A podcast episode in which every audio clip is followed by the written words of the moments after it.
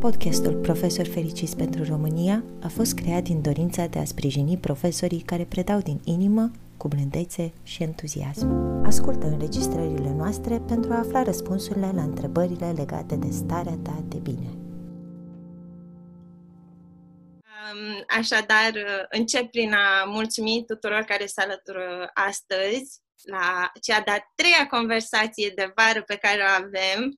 Așa, astăzi încep prin a le um, mulțumi și invitatelor noastre, început Simona Baciu, care este de fapt este în realitate gazda acestei emisiuni, uh, prin uh, faptul că a fondat programul Profesori Fericiți și uh, mi-a dat mie încrederea de a spune, hai Gabriela, fă asta, că o să fie bine. Asta. Este de asemenea fondatarea uh, Școlii Internaționale din Cluj-Napoca, Transilvania College și președintele. Um, și face o groază de lucruri extraordinare, dar despre ea v-am mai vorbit.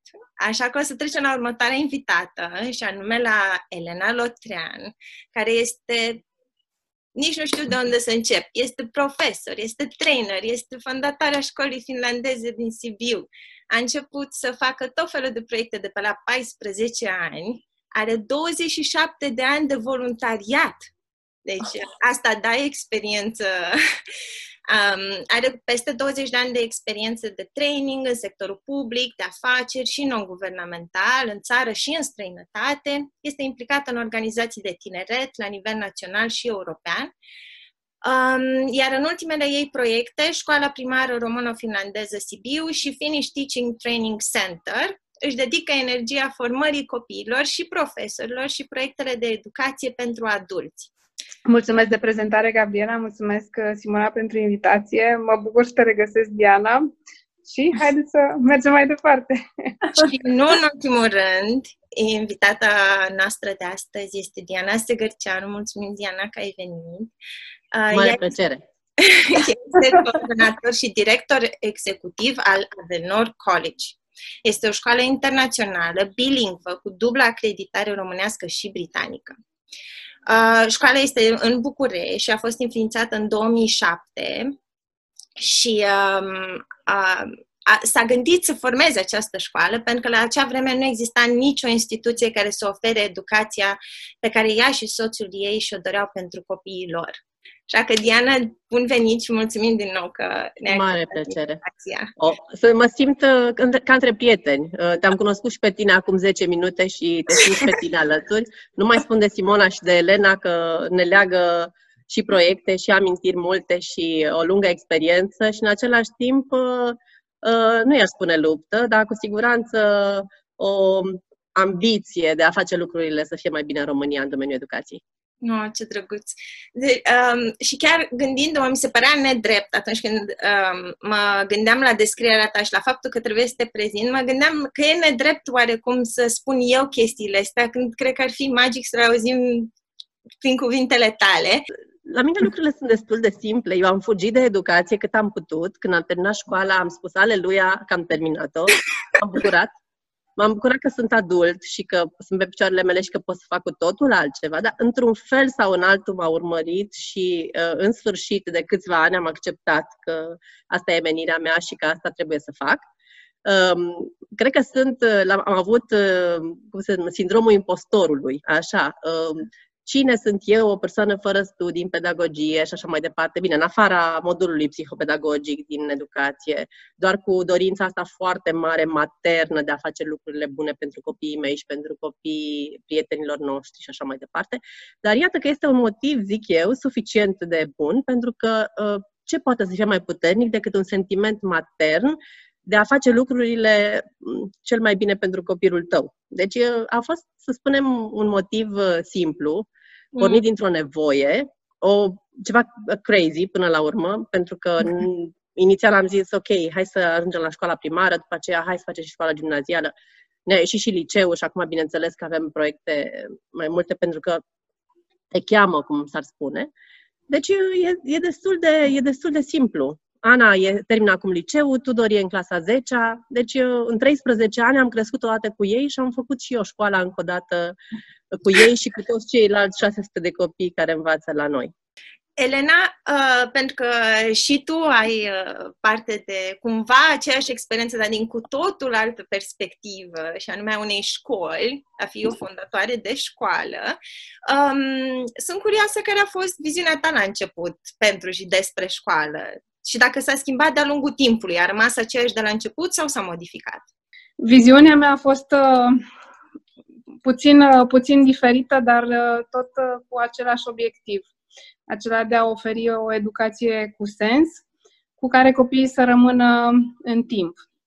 Am stat și m-am uitat cu cât de multe lucruri am rămas din, uh, din școală și multe dintre ele nu erau din categoria cunoștințelor, uh, ci mai degrabă dintr-o categorie a educației care înseamnă relații, prietenii, emoții, um, proiecte, cum să faci, cum să creezi structuri Uh, și astfel mi-am dorit să pot să îi ofer ceva fiicei mele care să o pregătească pentru viitor. Dar cum nu știm niciodată ce este în viitor, mi-am ales uh, două lucruri. Unul, să fie suficient de flexibilă și adaptabilă încât să poată să ia destul de bine sau să treacă bine peste orice s-ar întâmpla și orice ar veni în viață și ori cum s-ar dezvolta societatea și în același timp să aibă niște valori pe care să și le identifice și lângă care poate să, să rămână cu capul sus întotdeauna. Astfel, ne-am gândit să, să creăm uh, un loc, un context de învățare în care copiii să aibă un cuvânt de spus, în care uh, să ne concentrăm mai, mai bine și mai mult asupra a ceea ce își doresc și ceea ce pot să uh, obțină de altfel dintr-un proces educațional. Ne-am uitat la modelul finlandez pentru că este și a fost și este și rămâne în top, top 3 modele educaționale din lume, unde mai mult decât rezultatele pe care le obțin, uh, iată, sunt și numărul 1 oameni fericiți din lume. Asta, eu încep să văd un fir roșu destul de clar de la ce-mi doresc, dacă ar fi să o pun așa, să vă pun pe toate trei într-o cutiuță, deși evit să fac asta, dar dacă ar fi să vă pun, ar fi în primul rând foarte drăguță cutiuța aia și în al doilea rând aș spune că scopul a fost ce rămâne de, cu ce rămâne de fapt copilul ăla când iese din școală. Asta a fost întrebarea. Că știu că Uh, și aici o să o las pe Simona, doar zic introducerea. Știu că Simona a pornit de la ideea de Happy Kids, că își dorea copiii să zâmbească, să fie fericiți când se duc la grădiniță. Și a început cu grădinița Happy Kids și acum e în altă direcție. Acum suntem cu profesorii care vrem și ei să fie fericiți, că ne dorim foarte mult asta. nu? La tine cum a fost parcursul, Simona? Cum ai pornit de la Happy Kids și ai ajuns la profesori fericiți? Da, uh, copiii mei, uh, Ruxandra și cu Tudor, erau un picuț mai mari. Ruxandra a începuse clasa a doua și Tudor clasa întâi. Și uh, am rămas cu un, un gust din ăsta amar al venirilor de la grădiniță și al lipselor de bucurie sau de entuziasm. Și um, ani de zile m-am gândit cum să facem să, să putem să-i ajutăm să, să se bucure de momentele astea care sunt unice în viața lor. Și uh, mi-aduc aminte că pe vremea, deci în anii aceia, eu eram profesoară la liceu și încercam să, să predau diferit. Și țin minte într-o zi când doamna directoare m-a chemat la ea, în clasă, la, în scala cancelarie, și mi-a spus, uh, Simona, relația cu un profesor-elev începe de la catedră și termină la catedră. Așa că nu mai zâmbi și râde atâta. Și momentul acela a fost pentru mine un moment crucial. Am zis, nu pot să nu fiu eu. Și am mers acasă foarte supărată și uh, cum eu seara alerg sau mă plimb, în seara am zis trebuie să fac ceva, pentru că eu sunt așa. Și i-am spus soțului meu uh, când m-am întors, îi zic, Dane, facem o grădiniță. Zice, ce vrei să faci? O altă idee trăznită. Zi, nu-i trăznită, e foarte trăznită, dar vreau să fac o grădiniță în care copiii să fie fericiți și eu să pot să, să râd și să cânt. Și la care soțul meu spune, dar tu nu cânti bine. la, care, la care eu zic, pentru copii perfect. și așa am început grădinița cântând cu ei foarte mult, jucându-mă și încercând să aducem fericirea și bucuria. În toată această perioadă, preocuparea mea numărul unu era dar profesorii. Dar profesorii. Și țin minte că în, uh, în 1998, uh, când am fost în Statele Unite, a doua oară, am, uh, am văzut programele pentru profesori cu o cu totul și cu totul altă abordare. Și lucrurile astea mi-au rămas în minte, iar în anul 2004, 2003, când am fost la un curs, am fost la un, o conferință internațională, am participat la un curs How to Teach with Happiness. Cum să predai cu fericire.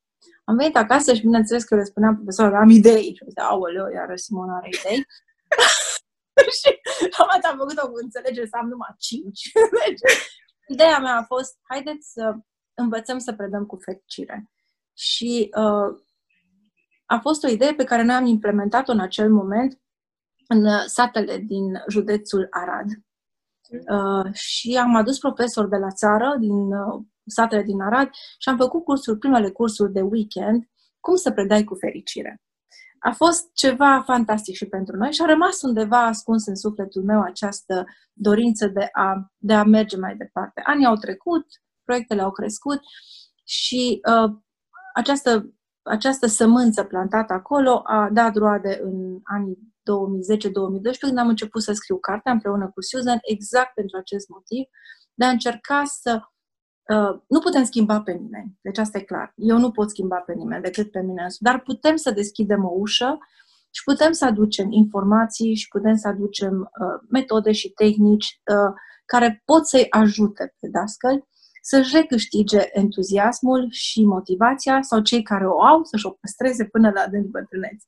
Deci, uh, a preda cu bucurie, a preda din adâncul sufletului este uh, practic, uh, noua mea misiune de viață și uh, eu cred cu tărie și noi două împreună cu echipa noastră că fiecare copil are dreptul la un profesor fericit.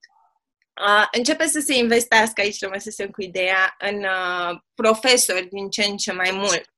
Unii, au, unii oameni, nu generalizez, unii oameni um, spun că, da, profesorii sunt adulți, ei poate să-și poarte singuri de grijă de ce să investim în ei? Ei și-au ales cariera, ei trebuie să-și asume că acolo sunt. Din nou, zic uh, în general. De ce să investim în profesori, Tiana, dacă poți să te întreb? Acum, eu să apelez la, să spunem, profesia mea. Eu am terminat uh, biologie și mă consider foarte bună la științe, tocmai de aceea și promovez la școală. Foarte mult, trebuie să pui ceva acolo. Mm. Iar uh, ca profesorii să o facă, sigur că uh, se numește acea voință și întotdeauna știm că energia pe care o aloci voinței este o resursă limitată. Deci poți să faci foarte multe lucruri, în engleză se numește willpower, mm-hmm. dar după aceea ai nevoie de mult mai mult decât atâta. Iar profesorii, din punctul meu de vedere, sunt uh, un uh, asset al societății. Nu sunt numai pentru a-și satisface nevoia lor personală de a avea o carieră. Ei fac lucruri bune pentru comunitate, ei fac bun, lucruri bune pentru familie, ei fac lucruri bune pentru noi toți. Și cum să nu investești în ei? Pentru că asta ar însemna să-ți stai craca de sub picioare. Deci este obligatoriu, nu este, uh, nu este un lux, nu este uh, un moft, nu este ceva opțional, este obligatoriu profesorii sunt oameni și ei au nevoie de parteneri de discuție, au nevoie de parteneri cu care să colaboreze, au nevoie să afle ce fac alții, pentru că ei sunt curioși, au nevoie să împărtășească ceea ce fac ei. Deci, pentru că ei dau foarte mult, au nevoie să primească foarte mult.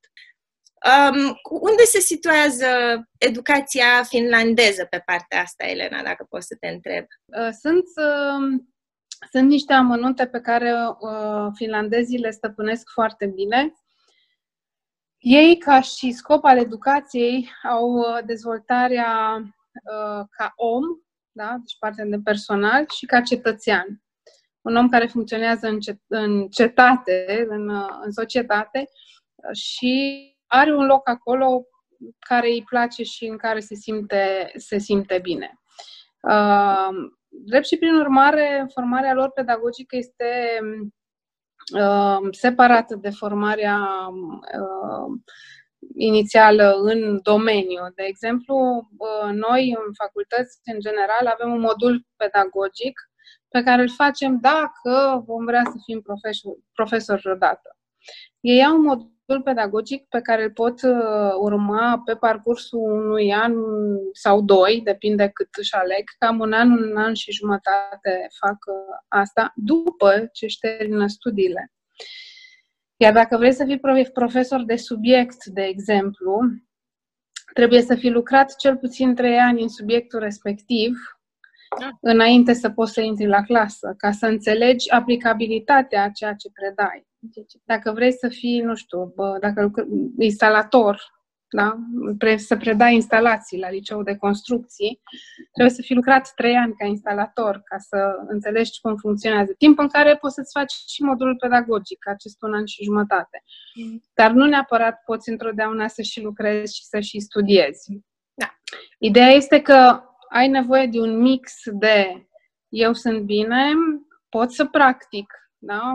I do what I preach, fac ceea ce predic și am și cunoștințele și instrumentele pedagogice necesare ca în momentul în care ajung în fața copiilor să nu mă întreb ce caut eu acolo și ce caut ei în fața mea și ce vor de la mine și ce o să fac acum cu clasa asta. Dacă ar fi să alegeți un principiu fără de care nu poate să funcționeze o școală, care ar fi acela? Unu. Cred eu că dacă ar fi să alegem un singur principiu, acela ar fi calitatea relațiilor dintre oameni. Pentru că o, educația nu poate să se întâmple în afara unor relații autentice între oameni și probabil că dacă asta s-ar întâmpla, s-ar rezolva foarte multe lucruri. Uh, deci asta este punctul meu de vedere. Calitatea relațiilor dintre oameni, dintre părinți uh, și profesori, dintre profesori și elevi, dintre toți membrii comunității. Uh, dintre modul în care se raportează copiii la personalul de serviciu, șoferi, uh, membrii extinși ai comunității. Deci, calitatea relațiilor. Simona? Răspund eu? Da? Poți să spui. Da, da, da. da. Așa. Nu știu cât de mult e un principiu. Uh, stăteam să mă gândesc dacă l-aș încadra sau nu la principii, dar cred că încrederea este de bază pentru mine într-o școală. Încrederea că profesorul care intră la oră își face treaba, încrederea că părinții de acasă își fac treaba, încrederea că instituția uh, va oferi cele mai bune lucruri pe care poate să le ofere în momentul respectiv. Uh, și, în, în general, cred că în România este o lipsă atât de mare de, de încredere și avem nevoie să putem să ne uităm unii la ceilalți și să spunem, da, am încredere în tine. E o întrebare pe care eu le, le pun tot timpul profesorilor.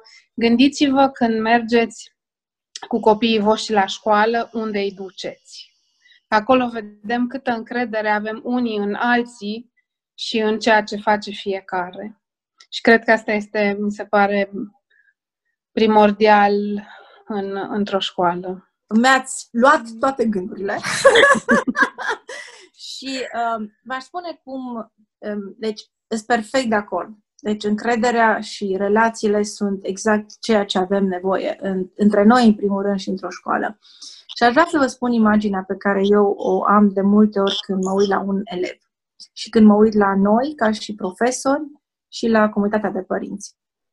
Eu văd acel elev ca un, uh, un acrobat care uh, e pregătit perfect, dar trebuie să urce singur scara pentru a trece dintr-o parte în alta a, a traseului lui pe acea sârmă în care el jonglează. Este singur acolo.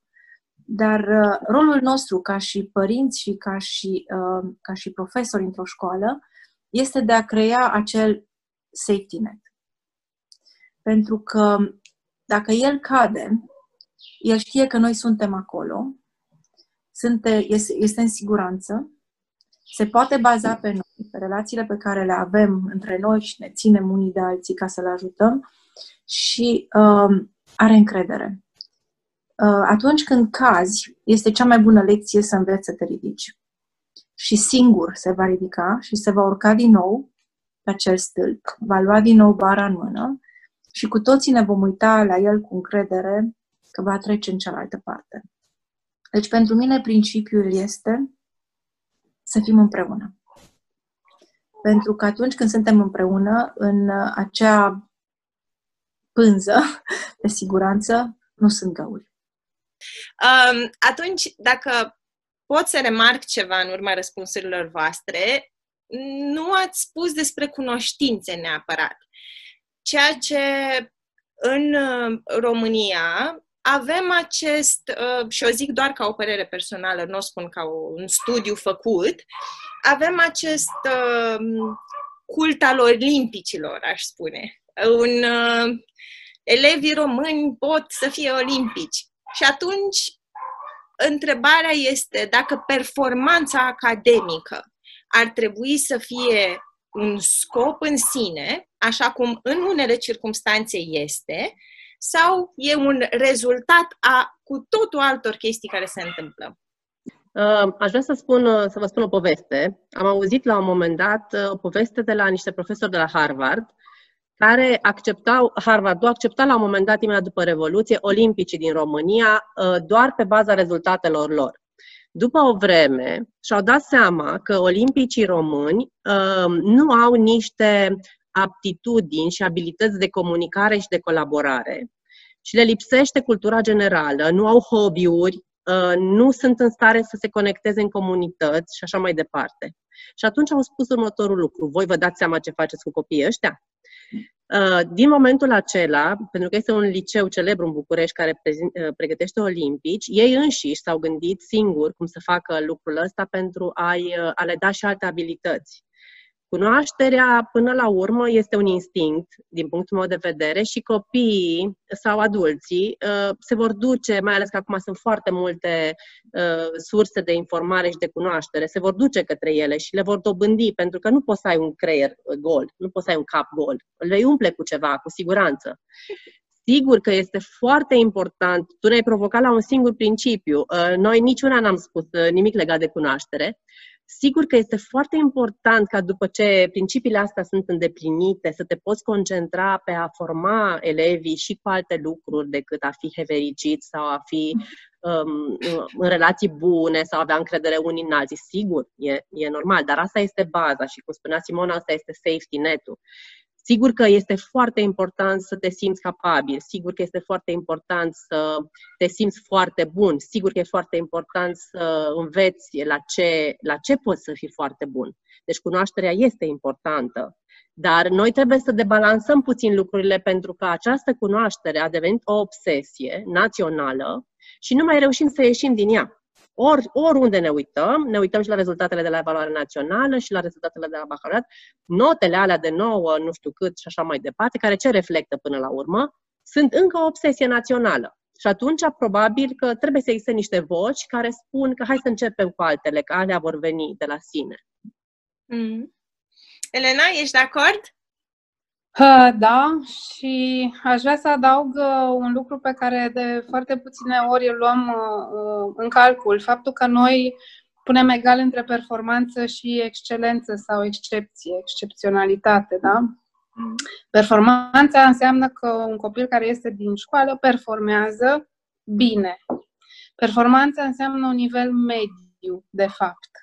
Nivelul acela care îți permite să funcționezi bine. Excepțiile, da, geniile, olimpicii, sunt niște performanți peste medie, da?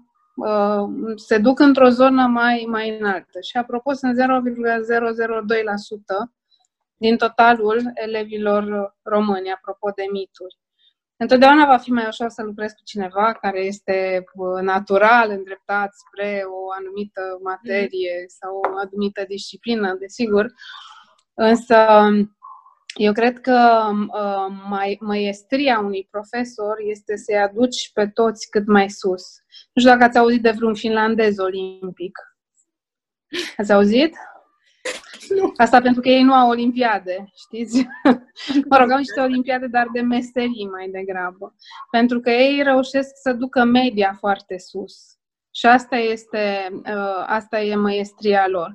Adică uh, diferența dintre cel mai bun și cel mai slab este foarte mică, e cea mai mică din lume, este de 6%. Gândiți-vă că noi avem diferența asta de 100%.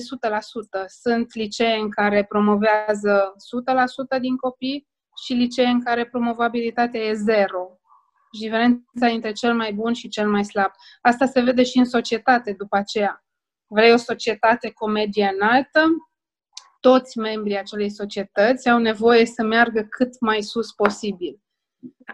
Se lasă din vedere vârfurile? Nu se lasă din vedere vârfurile, dar cultura lor, cel puțin, nu este aceasta de a fi scoși în față pentru că am luat un 10 la Olimpiad. Da, am luat un 10 pentru că mi-a plăcut foarte mult sau am luat premiul întâi, locul întâi la Olimpiadă sau la ceva, da? Sunt excepțional pentru că mi-a plăcut foarte mult și am depus efort în sensul ăsta și mi este recunoscut și îl văd și îl știu și eu. Simona, ce părere da. ai?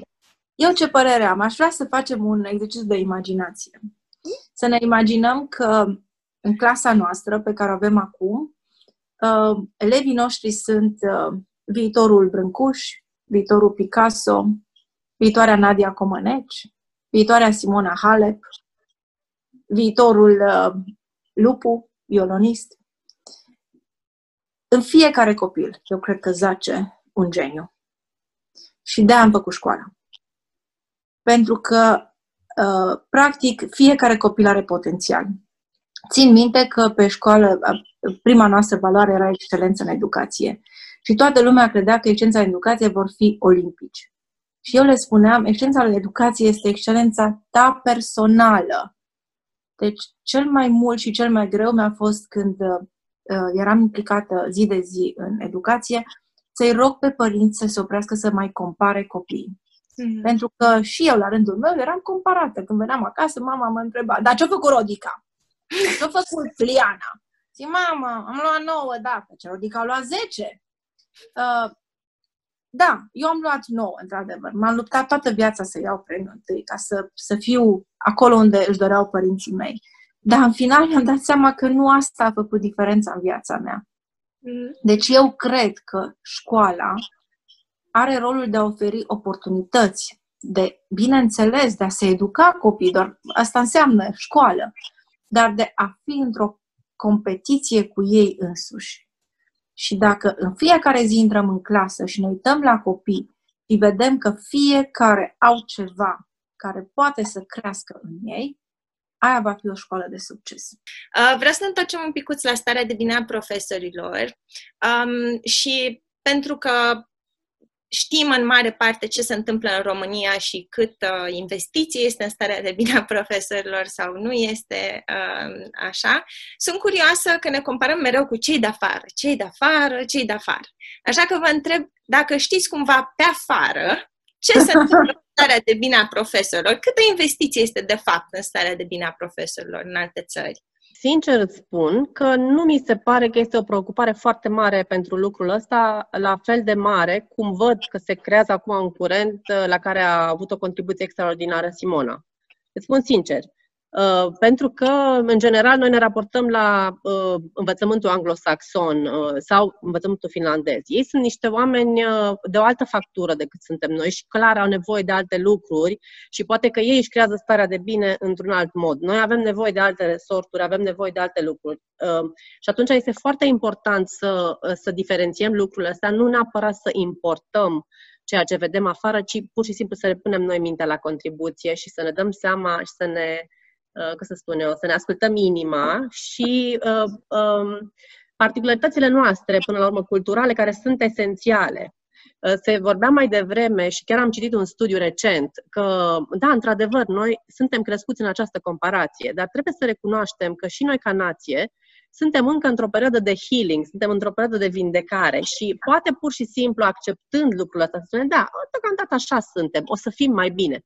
Eu sunt optimistă pentru că văd generațiile din urmă venind din spate. Dar pot să-ți spun, la, răspunzând la întrebarea ta, că mi se pare că ce se întâmplă acum cu mișcarea aceasta pentru profesori fericiți este o mișcare extraordinară care a generat deja foarte multă audiență, foarte mulți participanți. Știu că Simona a vorbit deja la 3.000 de profesori Uh, noi am participat în luna februarie la un program inițiat de Simona legat de starea de bine a profesorilor. Uh, noi, în plină pandemie, ne-am uh, hotărât să mobilizăm profesorii și să le aducem un pic de zâmbet pe buze și ne-am apucat să facem un film și a fost foarte interesant și a rezultat ceva care credem că a ajuns la sufletul oamenilor.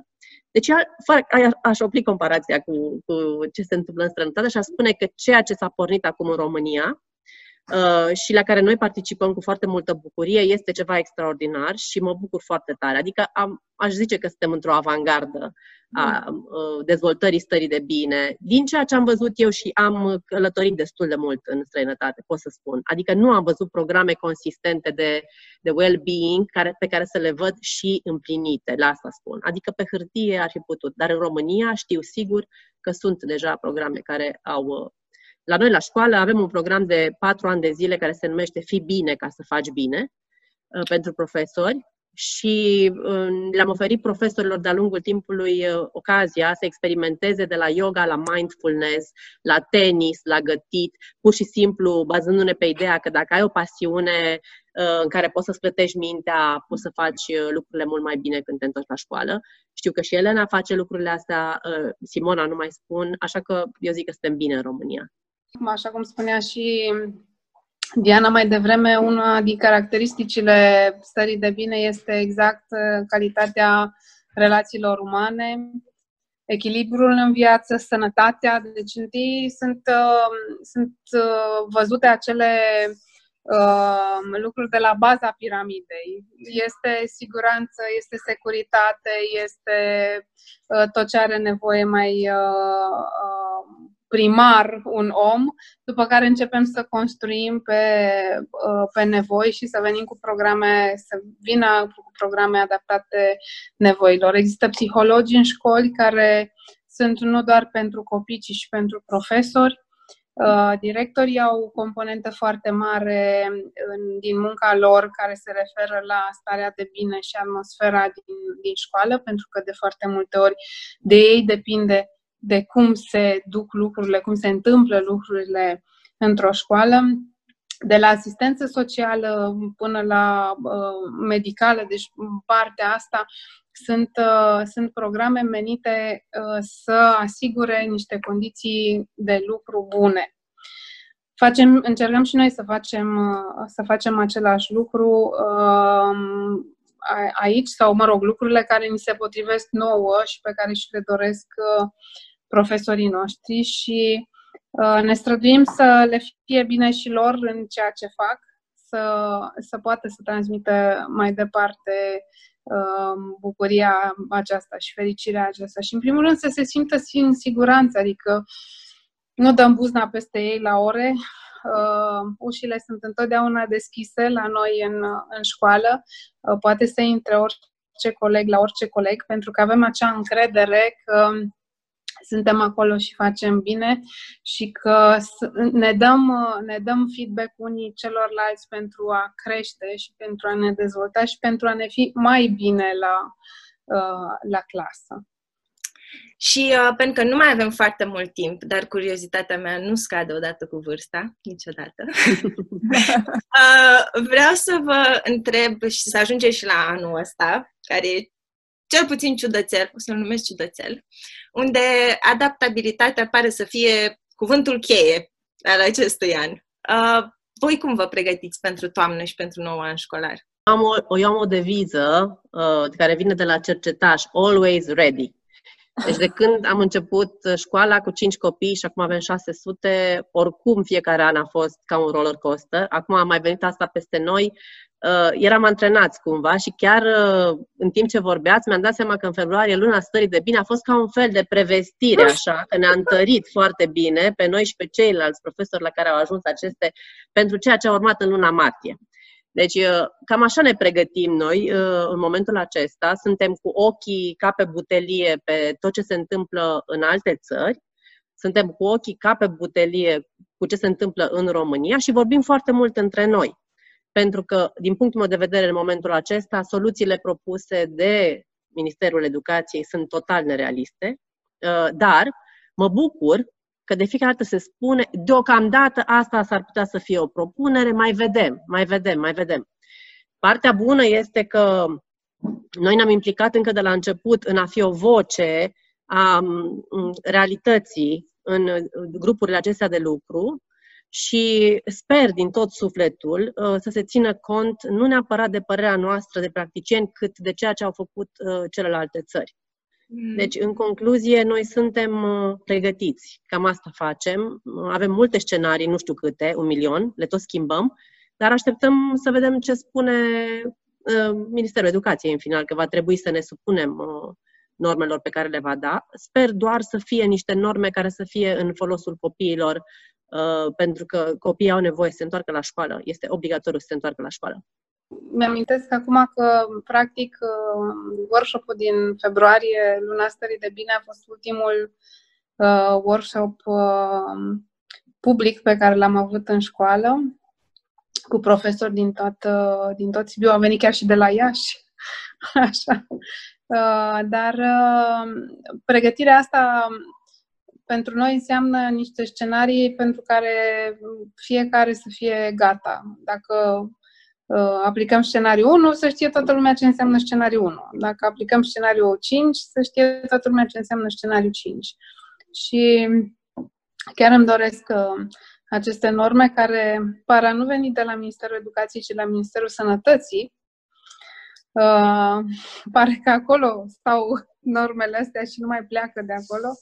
Așa, ca să, să știm să putem să ne pregătim. Și uh, cred că e nevoie să înțelegem că situația este cea care este, că nu se va schimba foarte repede, că există posibilități de infectare cu acest virus mm, pe care uh, s-ar putea să nu le putem controla dar știm că ceea ce facem noi în fiecare zi în școală este pentru a reduce la minim acest risc.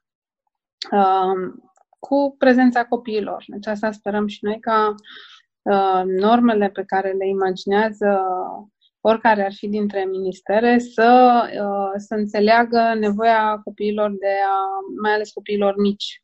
Adică preșcolarii și, și primarul este absolut necesar să fie în, în școală. Um, noi ne pregătim cu, uh, de, cu un program pentru susținerea profesorilor din România, pentru că, fără să ne dăm seama, starea de stres pe care o simt în acest moment profesorii, uh, la fel ca și medicii și ca și asistentele medicale, este un uh, dăunător pentru sănătatea noastră și programele pe care vrem să le facem sunt de susținere a profesorilor, de a găsi soluții și metode de a depăși această stare de stres, pentru că stresul vine din frică și frica de necunoscut este cea mai mare.